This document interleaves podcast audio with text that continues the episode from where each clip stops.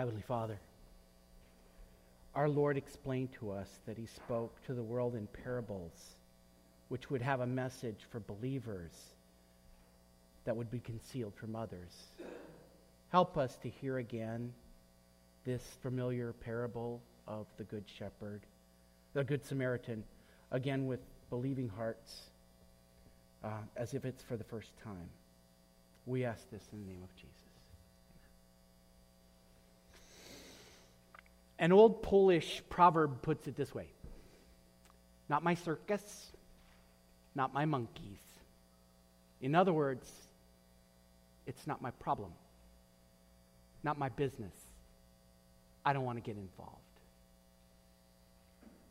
Richmond, California, October 24th, 2009. It's prom night at the local high school gym. A 15 year old girl steps out with a classmate who invites her to join a group of young men drinking in a dark corner on campus. She has some brandy, maybe a little too much, but not so much that she's not smart enough to refuse the offer to have sex. After her refusal, she is beaten and gang raped for hours. At least two dozen witnesses observed the assault. Some of them grabbed their ubiquitous cell phones and took video of the assault. But none of them called 911 for over two hours. When the police finally arrived, they found her unconscious under a picnic table. She had to be airlifted to the local hospital in critical condition. One of the bystanders put it this way they were kicking her in the head, and they were beating her up, robbing her, and ripping her clothes off. It's something you can't get out of your mind. I saw people like dehumanizing her. I saw some pretty crazy stuff. She was pretty quiet. I, I thought she was dead for a minute, but then I, I saw her moving around. I feel like I could have done something, but I, I don't feel like I have any responsibility for what happened. Open your Bibles to Luke chapter 10, verse 29. That'd be 869 in your Red Pew Bibles. But he, desiring to justify himself, said to Jesus, And who is my neighbor? I don't feel like I have any responsibility, said the witness.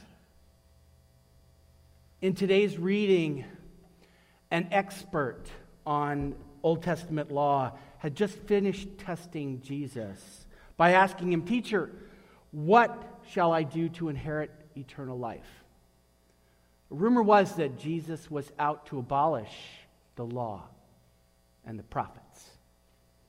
He'd heard that Jesus could raise the dead to life, uh, like the widow of Nain's son or the daughter of Jairus. The Pharisees claimed that he got this power from a demonic source. And maybe he even heard it whispered that Jesus saying, was saying that he was the way to eternal life. He himself, Jesus, the man. At any rate, Jesus refuses to take the bait, and he turns the question right back, volleys it right back to the lawyer, and says, You're an expert on the law. What does the law say? The lawyer has to admit, well, the law says that in order to inherit eternal life, what we have to do is love God with all our heart, soul, mind, and strength, and love our neighbor as ourself. And Jesus simply affirms his answers, yeah, that's right. You do that. Just do those simple things, and you'll have eternal life. So at this point, the lawyer looks pretty stupid. He's just asked Jesus a question, and he already knew the answer to the question. Um, so he tries to regain the moral high ground. Who, he asks, is my neighbor? Now, see here, the man was desiring to justify himself. So you see, he has an ulterior motive. He wants to be held in high regard, he wants to look good. He probably hangs out with all the right kind of people, his kind of people. You know, rabbis, teachers, scribes, Pharisees, doctors of the law, the upper crust.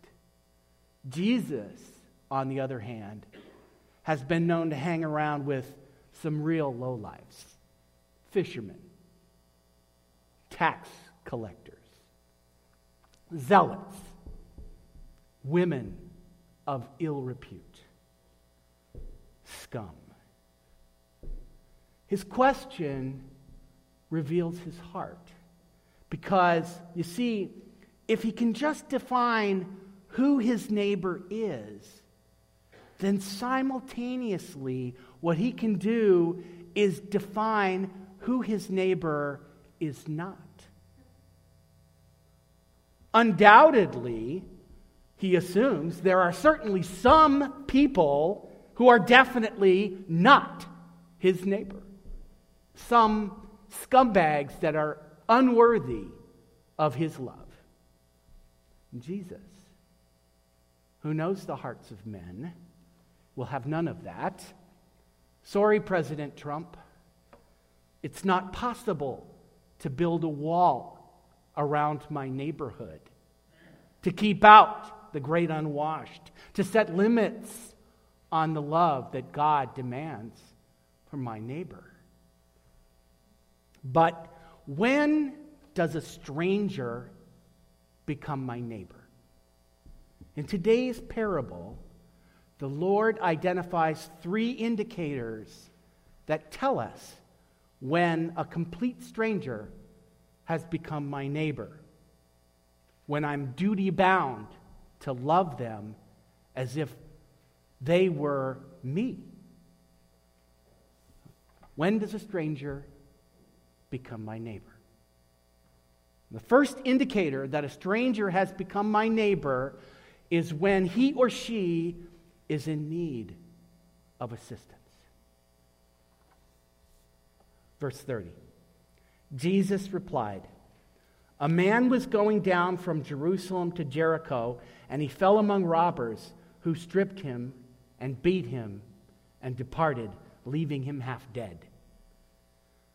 The victim, no one in particular. He's every man. Let's call him John Doe. He's probably Jewish because he's going from Jerusalem, one Jewish town, to Jericho, another Jewish town. Now, this road I get to walk on it in a couple of weeks.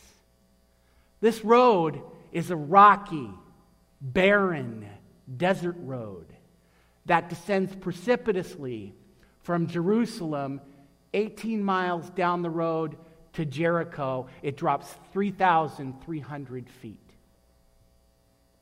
leaving the traveler exposed. And yet, there are plenty of caves nearby for brigands to hide in. It was known to be dangerous.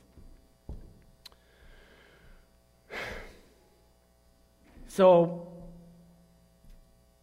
Jericho itself, it's a nice little town. It's on a level plain, the, the uh, Jordan River plain, surrounded by palm trees, warm in the winter, maybe a little too warm in the summer. Not a lot of people lived there, mostly Levites and priests who would do temple service up in Jerusalem for a small part of the, of the year, but would live in Jericho where it was a little more convenient and cheaper to live, sort of like living in the suburbs and commuting to the city. The main roads out of Jerusalem went north and south. The south road went through Bethlehem to Hebron and on to Egypt. The north road went to the hills of Benjamin, and then you could either go to the west to the coastal plains or continue north through Samaria, the valley of Jezreel, Galilee, and everywhere else that anyone would be interested in going. But this little treacherous side road from Jerusalem to Jericho got quite a bit more traffic than would be expected. That's because you could go north by going from Jericho up the Jordan River Valley and bypass Samaria. Why would anyone want to take that treacherous little road and bypass Samaria? It's sort of like going from here to St. Paul by way of St. Cloud. Why would anyone do that? Well, 750 years earlier, when the Assyrians captured the northern kingdom of Israel, they deported all the Israelite inhabitants and resettled other foreigners into Samaria. These foreigners would become the ancestors of the New Testament Samaritans. These people were the reason why, when Nehemiah was rebuilding the walls of Jerusalem, he and his people had a trowel in one hand and a sword in the other. And relationships between the two groups had not sweetened over the subsequent centuries. So, despite the hazards of this treacherous little road from Jerusalem to Jericho, Jews that wanted to go north would travel on it in order to avoid Samaria so they wouldn't have to breathe the same air as those stinking Samaritan scum. That's why people traveled on that road. They hated the Samaritans that much. So, John Doe is traveling on this treacherous road and he is attacked by robbers. They take his clothes, they take his food, they take his water, they take everything he has. They beat him and they leave him there to die. This man is lying in a ditch and he is in desperate straits. Imagine the buzzards are circling. The hyenas yip as they get a little bit closer, gathering their courage to rip him to shreds. A wolf pack howls in the distance. If help doesn't arrive, and soon, this man is a goner. This is a fellow desperately in need of a neighbor. When does a stranger become my neighbor? The first indicator is when he or she is in need of assistance. The second indicator that a stranger has become my neighbor is when I become aware of his need. Verse 31. Now, by chance, a priest was going down the road, and when he saw him, he passed by on the other side. So, likewise, a Levite, when he came to the place and saw him, passed by on the other side. But a Samaritan, as he journeyed, came to where he was, and when he saw him, he had compassion. Notice that none of the three men who encountered this poor, unfortunate soul were out there looking for him. They come upon him by chance. Now, I hope you know that there really is no such thing as chance. What the world knows as serendipity, luck, good fortune, chance, we know is due to the sovereign will of the creator of the universe. God's control, his unseen hand over our circumstance, that's what we know as providence. It was providence that put Joseph in charge of the agriculture of Egypt. It was providence that summoned a whale to, sw- to swallow the prophet Jonah as he was thrown overboard, and providence that caused the same fish to spit him out on the land. Providence that called a worm to chew up the plant that had providentially sprung up to supply Jonah with shade. It was providence that made Esther the queen of Persia in time to providentially save her people from genocide. And so, well, one thing you might be saying is, well, wait a minute. This, this is a parable. It's a story. It's no providence in a parable. I'll grant you that. But remember this the teller of the story is the creator of history and the wielder of providence.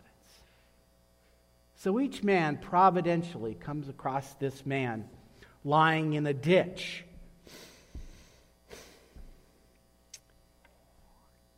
And each of them, it's very clear, sees the desperate situation that he's in and can recognize what's going to happen if no one stops to help him.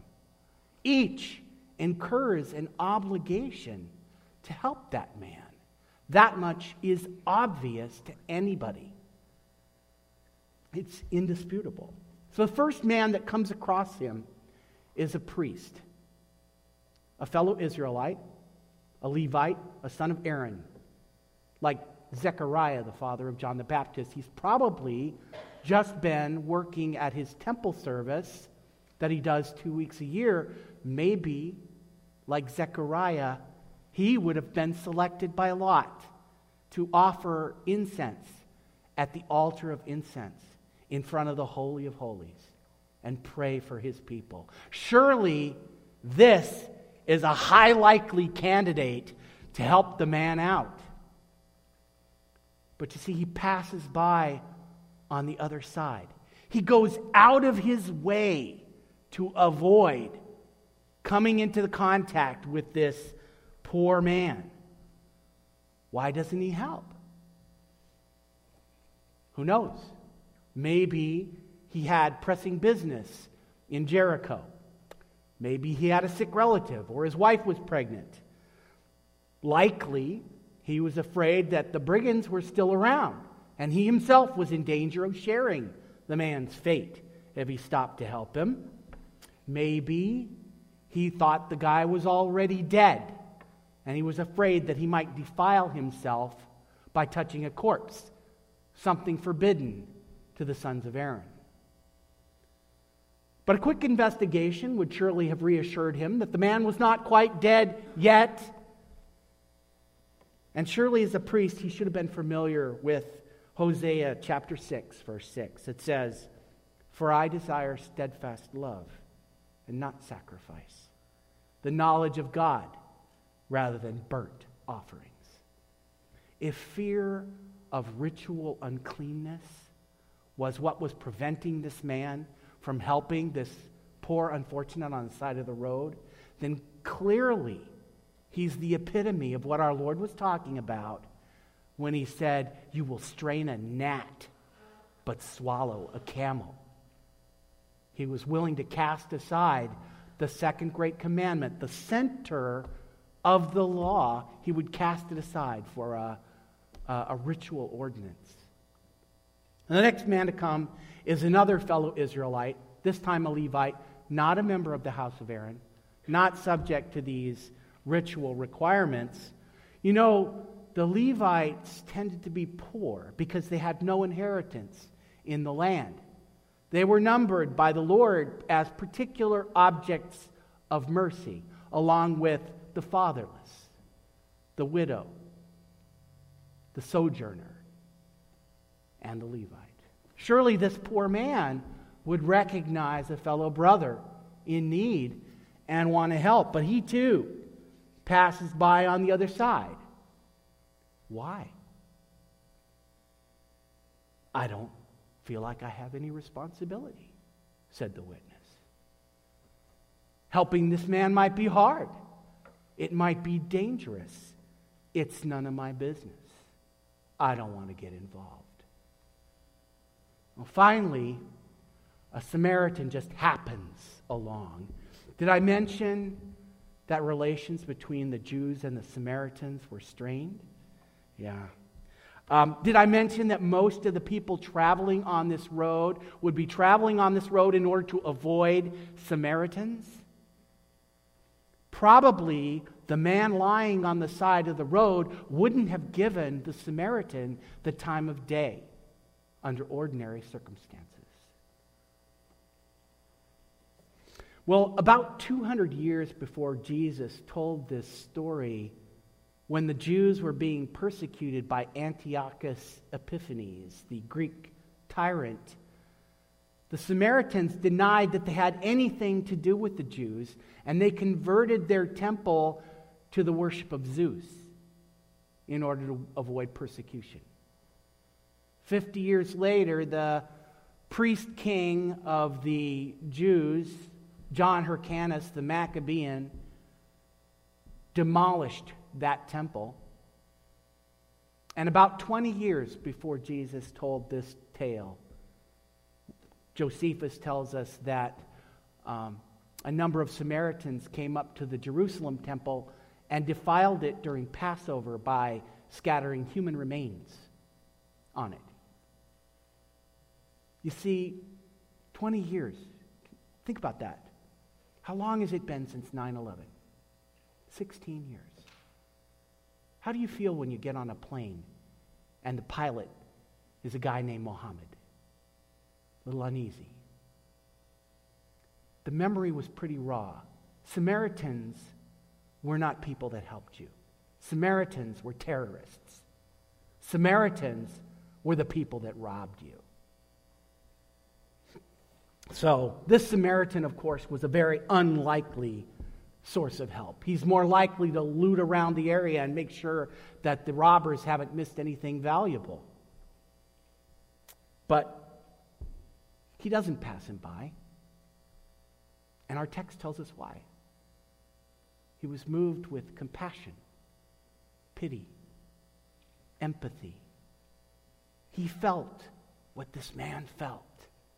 He looked at this man and said, There, but for the grace of God, go I. And he was not willing to let him die there.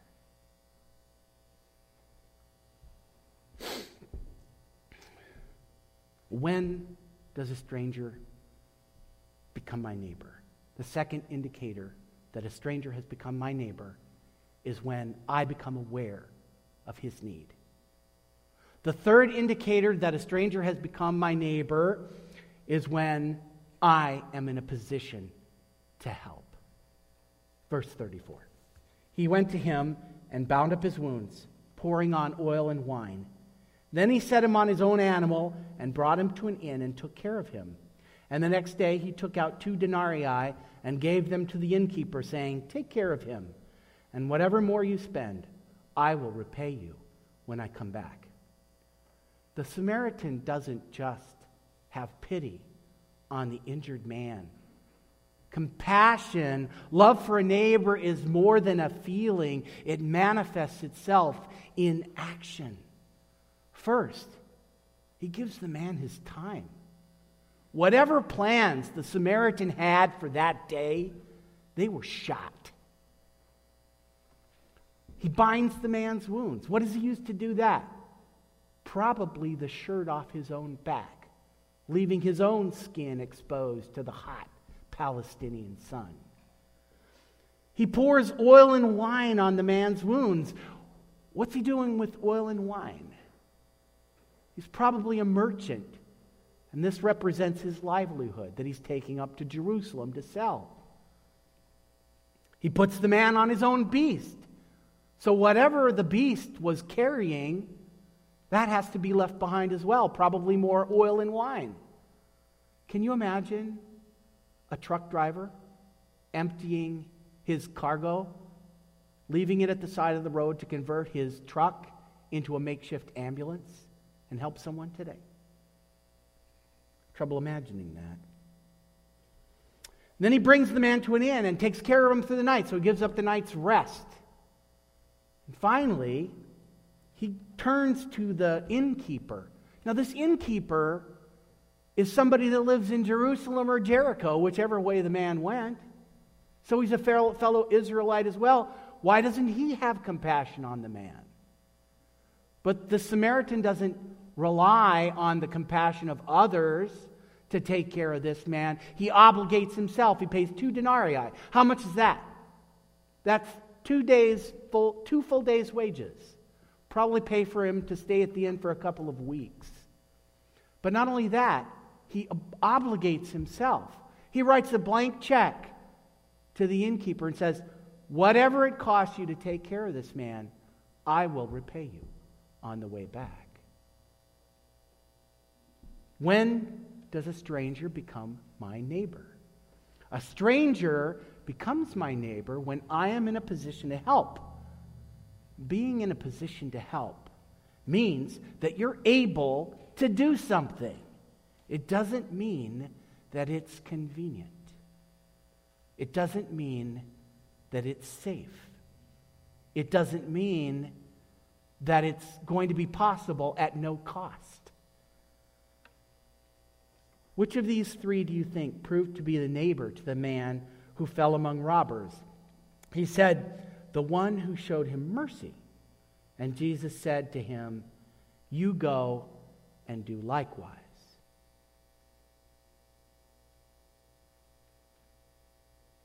Not my circus, not my monkeys. That's what the world says. I didn't think I had any responsibility. That's what the witness says. You go and do likewise. That's what the master says. Note how Jesus turns the lawyer's question on its head. Who is my neighbor? That, that was the lawyer's question. Who was a neighbor to the man? That's what the Lord asked the lawyer. Jesus isn't confused about the issue here he turns the question on its head to make his point. The lawyer assumes there are limits to what can be demanded of me as a neighbor. He seeks boundaries because he desires to justify himself. He wants to put a check mark next to the second commandment love your neighbor as yourself. Met. Our Lord's point is this loving my neighbor as myself means I have to stop thinking so much about myself. I have to stop caring so much about justifying myself. I have to start seeing myself from the perspective of the ditch because that's the way Jesus sees it. If you want to know how Jesus gauges the heart of a traveler, you've got to see that heart from the perspective of the man suffering in a ditch. You go out and do likewise, says the Lord. Maybe you're thinking, wait a minute. Uh, it's by grace we've been saved, through faith, and not by works, so that none may boast. Believe in the Lord Jesus and you will be saved. That's what Paul and Silas told the Philippian jailer. This command to act like the Good Samaritan, that sounds like works righteousness to me. Well, not quite. Do you see how Jesus puts it? A neighbor is not something I have, a neighbor is something I am. And if I'm a neighbor, I'm going to act like one. God Himself has become our neighbor. That's what we're celebrating this season. You can read it right there. Emmanuel, God with us. He has become our neighbor. That's the reason for the season. Our plight was far worse than this poor man dying on the Jericho road because we were already dead in our trespass and sin. Our all knowing God was aware of our plight. Our all powerful God was in a position to help. The help that he supplied did not come cheap. It cost him the lifeblood of his only begotten Son. Loving strangers the way I love myself isn't hard, it's impossible. At least with the heart that I was born with.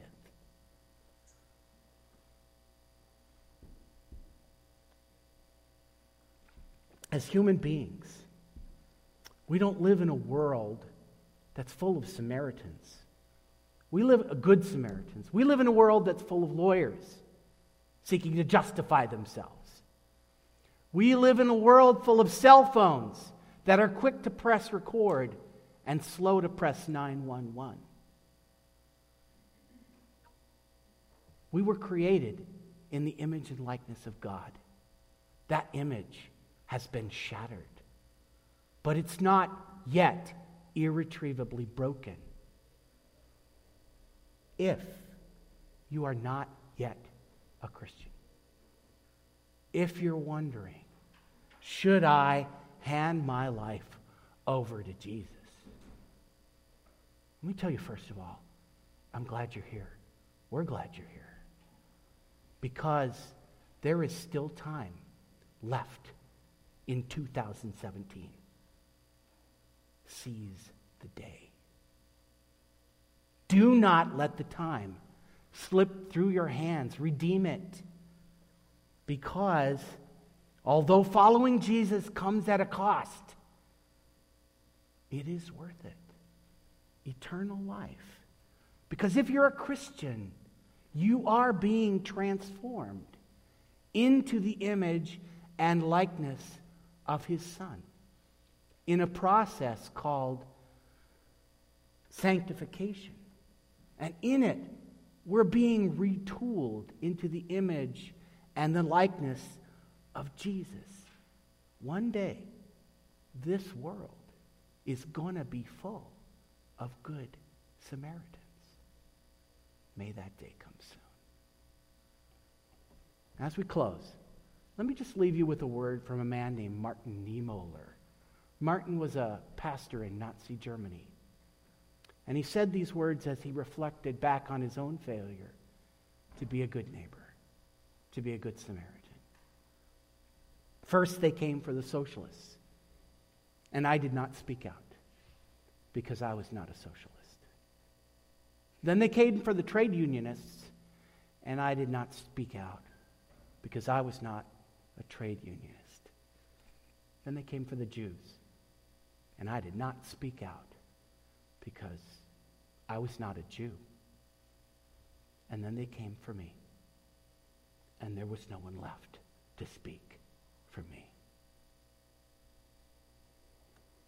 Heavenly Father, our love for others often falls short of the example set by the Good Samaritan, perhaps even on our best days. Transform us into the image of your Son who was better than the Good Samaritan, even on his worst day. We ask this with confidence in his name.